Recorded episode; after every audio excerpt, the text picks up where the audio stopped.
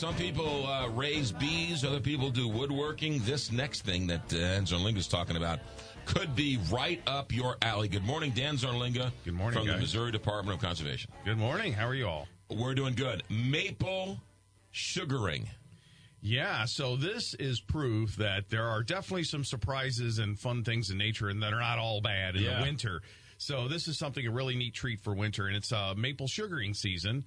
And uh, our maple sugaring season usually here in Missouri usually starts around late January and goes through February. And what we mean by maple, sugaring season is it's all about a natural product that comes from the trees. And uh, sugar maple trees tend to start circulating their sap a lot as we get into late January and through February. And they're doing that because they're gearing up for budding out come spring.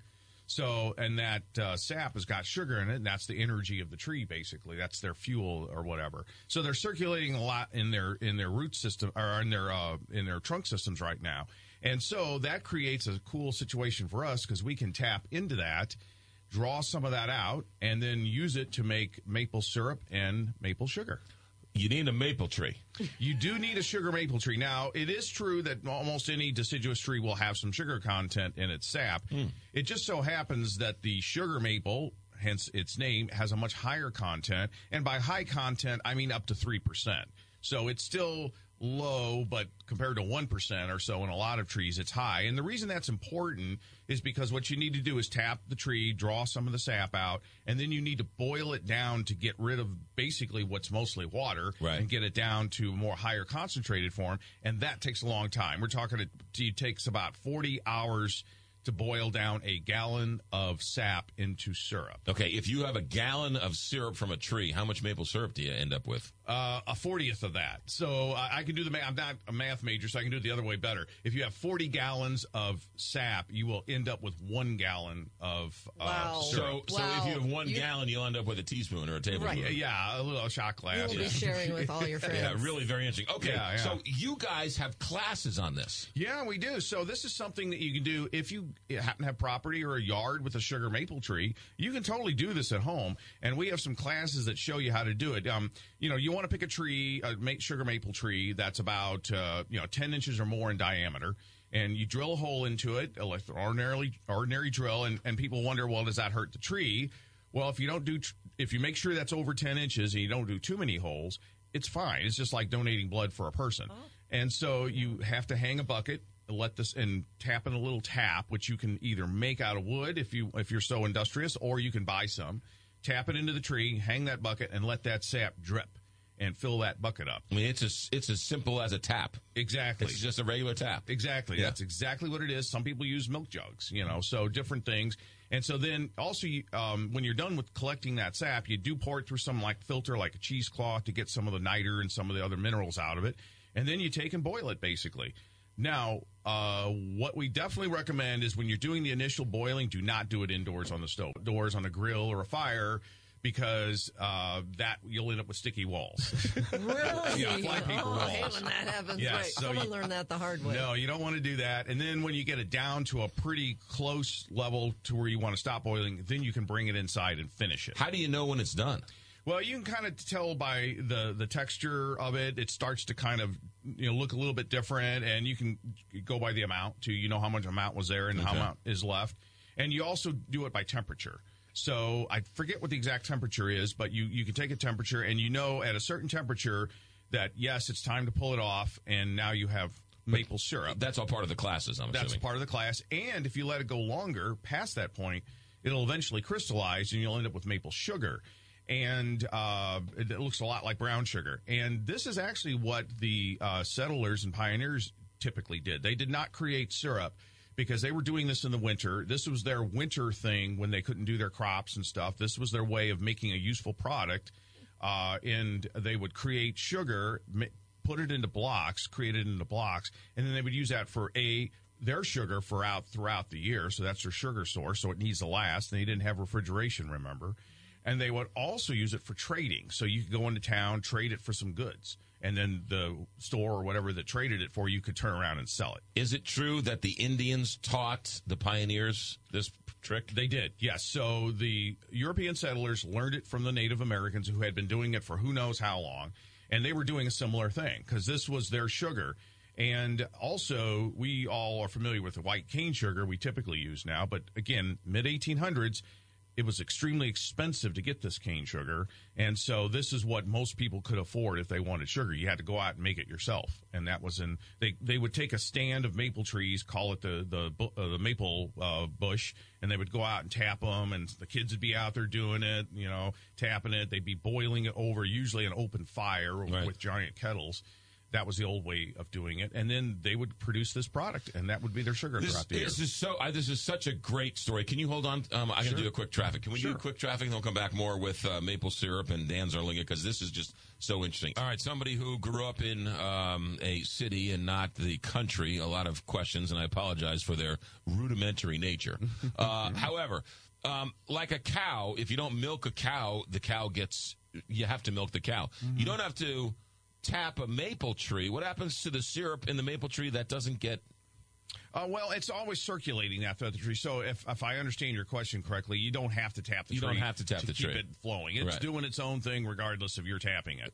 You're just but it will replenish this the yes, it will replenish the If the it's sap. gone. Right, but that's one reason why we need to make sure the tree is large enough. And there is a formula for you know a, a guidance for how big the tree is and how many taps you can put in yeah it. well, we were talking earlier um, so the marketing of syrup is so good that on the front of the package they'll say 100% pure maple syrup Mm-hmm. that's the marketing ploy but it's all corn syrup if you're Mm-hmm. buying maple syrup there's a world of difference between real maple syrup and the fake stuff Yes, absolutely. So most of the name brand syrups that a lot of us grew up on as kids are not real maple syrup. They're uh, fructose corn syrup.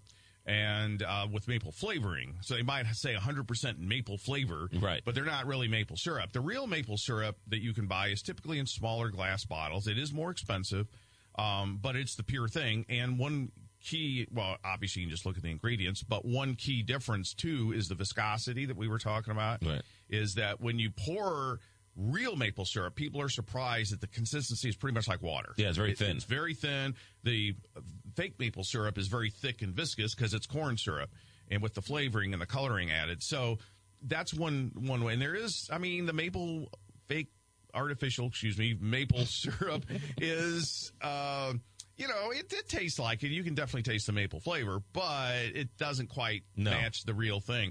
And so as uh, sh- uh, cane sugar became more readily available uh, later in the 1800s and all, people then started buying the sugar instead of spending hours and hours tapping and boiling because they could afford it Sure. at that point. But then the maple sugaring shifted more to the syrup because that the syrup product was kind of created after they no longer needed to make the sugar, and so to stay relevant, a lot of like places in uh, New England, you know, area and all that would create maple syrup, and that would be their product now. Right. And the ironic part is you go by grades, and if you tap it earlier in the season, the syrup or is lighter, and if you tap it later in the season, it's darker. And in the 1800s, the light syrup was considered the good stuff because it had it was more pure sugary and less maple flavor. Wow. And as you got later in the season, it got darker and had more maple flavor, which is comes from the minerals and stuff. And people thought that was the junk stuff. that's really very interesting Whereas nowadays, Yeah. that maple flavor is what people are are celebrating. Uh, how do you know if you have a maple tree? And can I go to a state park and tap a maple tree? Uh, I would say probably no to that last question. Okay. Yes, yeah, it has to be something. Can. I go to my neighbors property. and and tap the tree, or is if that your neighbor gonna- says yes, Okay. yeah, absolutely. Uh, or you can do it in your own yard. Um, uh, as far as identification, this time of year it's a little more challenging because you don't have leaves or anything. But there is a distinct bark pattern which you could uh, kind of compare with in a lot of guidebooks, and we have that information online too, so you can kind of compare the bark. And then, of course, in the growing season, you can spot the distinctive maple leaf, you know, uh, that you see you've seen a lot, and identify it that way uh, as a sugar maple. And then in the fall, they turn really bright orange, or extremely colorful. And uh, so, if you can identify in the growing season, then you can mark it or just remember it. Yeah. In the in the in the winter, you'd need to go by the bark. Does a maple does a maple tree have the helicopters?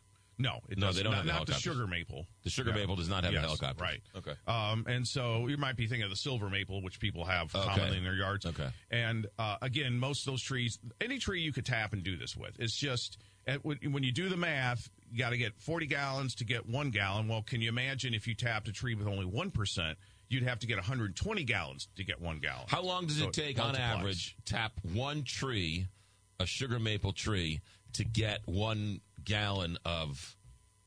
So that's going to depend on uh, a the tree and b the weather conditions. the The biggest uh, flow of sap tends to occur when we get fairly warm. It's not going to be happening in the next few days for sure, but when we get fairly warm days like 40s and all that, mid 40s and sunny and all that, and then cool nights, that stimulates the tree to move that sap around. So you'll have some days where nothing happens. You'll go and nothing at all, and then some days it'll almost be running like a faucet. That's you so know, uh, interesting. so yeah, it's, it does depend. So it's hard to say how Yeah. long it's going to take. Mother Nature is so amazing. It is. Uh, tell us about the classes. Where, where can we sign up? Yeah, so you can. We're offering classes at our Rockwoods Reservation in Wildwood. That's off 109, and we've got a no- multiple classes going through the end of January, January 27th, and we've got some uh, February 17th for families, which means anyone can go and all that. And then we also have some classes that are geared specifically to homeschools. So you can bring oh. your kids oh, there, and that's February 1st and 14th. We have some classes available there. So basically, you'd want to go to our website, mdc.mo.gov top of the page there's an events tab go to that you can filter it for st louis region events you could type in maple sugaring and you could find in all the programs and sign up for them there mdc.mo.gov. and they're free and they're free. Yes. It's it's so what a great project to do with the kids or a hobby or just a fun little you know, then you make your own homemade maple syrup. you can yeah I think and the real not that hard. question is how much can McGraw pay you to tap it for him? Well, I, I don't have any I don't have any sugar maple trees. well, I work by the hour, He's so you're going to have to probably pay quite a bit. But uh, yeah, and even if you don't have your own train, you're not actually going to do this yourself because of the time or whatever. It's still interesting to learn, yeah. and and in these classes, you get to sample it and just learn that aspect about Very nature. cool. It's really cool. if nothing else, you know that when you're in the supermarket, go buy the real maple syrup Right. and not the fake stuff. Right, and there is a difference, and and it's healthier for you, and you know it's like kind of like honey. It's a natural sweetener, mm-hmm. And so yeah, it's it's it's really good, and um, you know you might have to use it a little more sparingly if you need to watch the budget, but, But you but know. the the logos of the fake stuff Very deceiving. is so Log it, like, oh yeah, Vermont log Yeah. cabin. Oh yeah, that's Yeah. what I want. Yeah. But you if you want that, you got to buy the other stuff. look look at the ingredients. Yeah.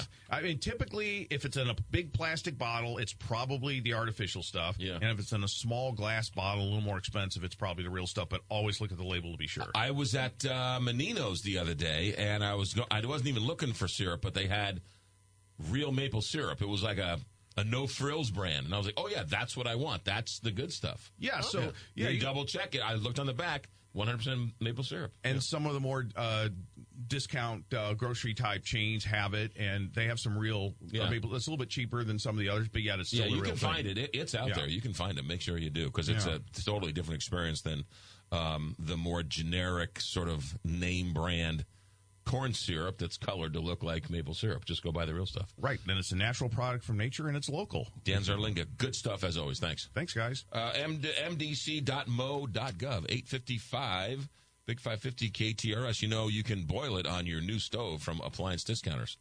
Uh, appliance Discounters, five area locations. You need an appliance? Look no further than Appliance Discounters. I recently purchased a refrigerator from there. Couldn't have been any nicer called up Scooter in Maplewood, said, Scoots, I need you.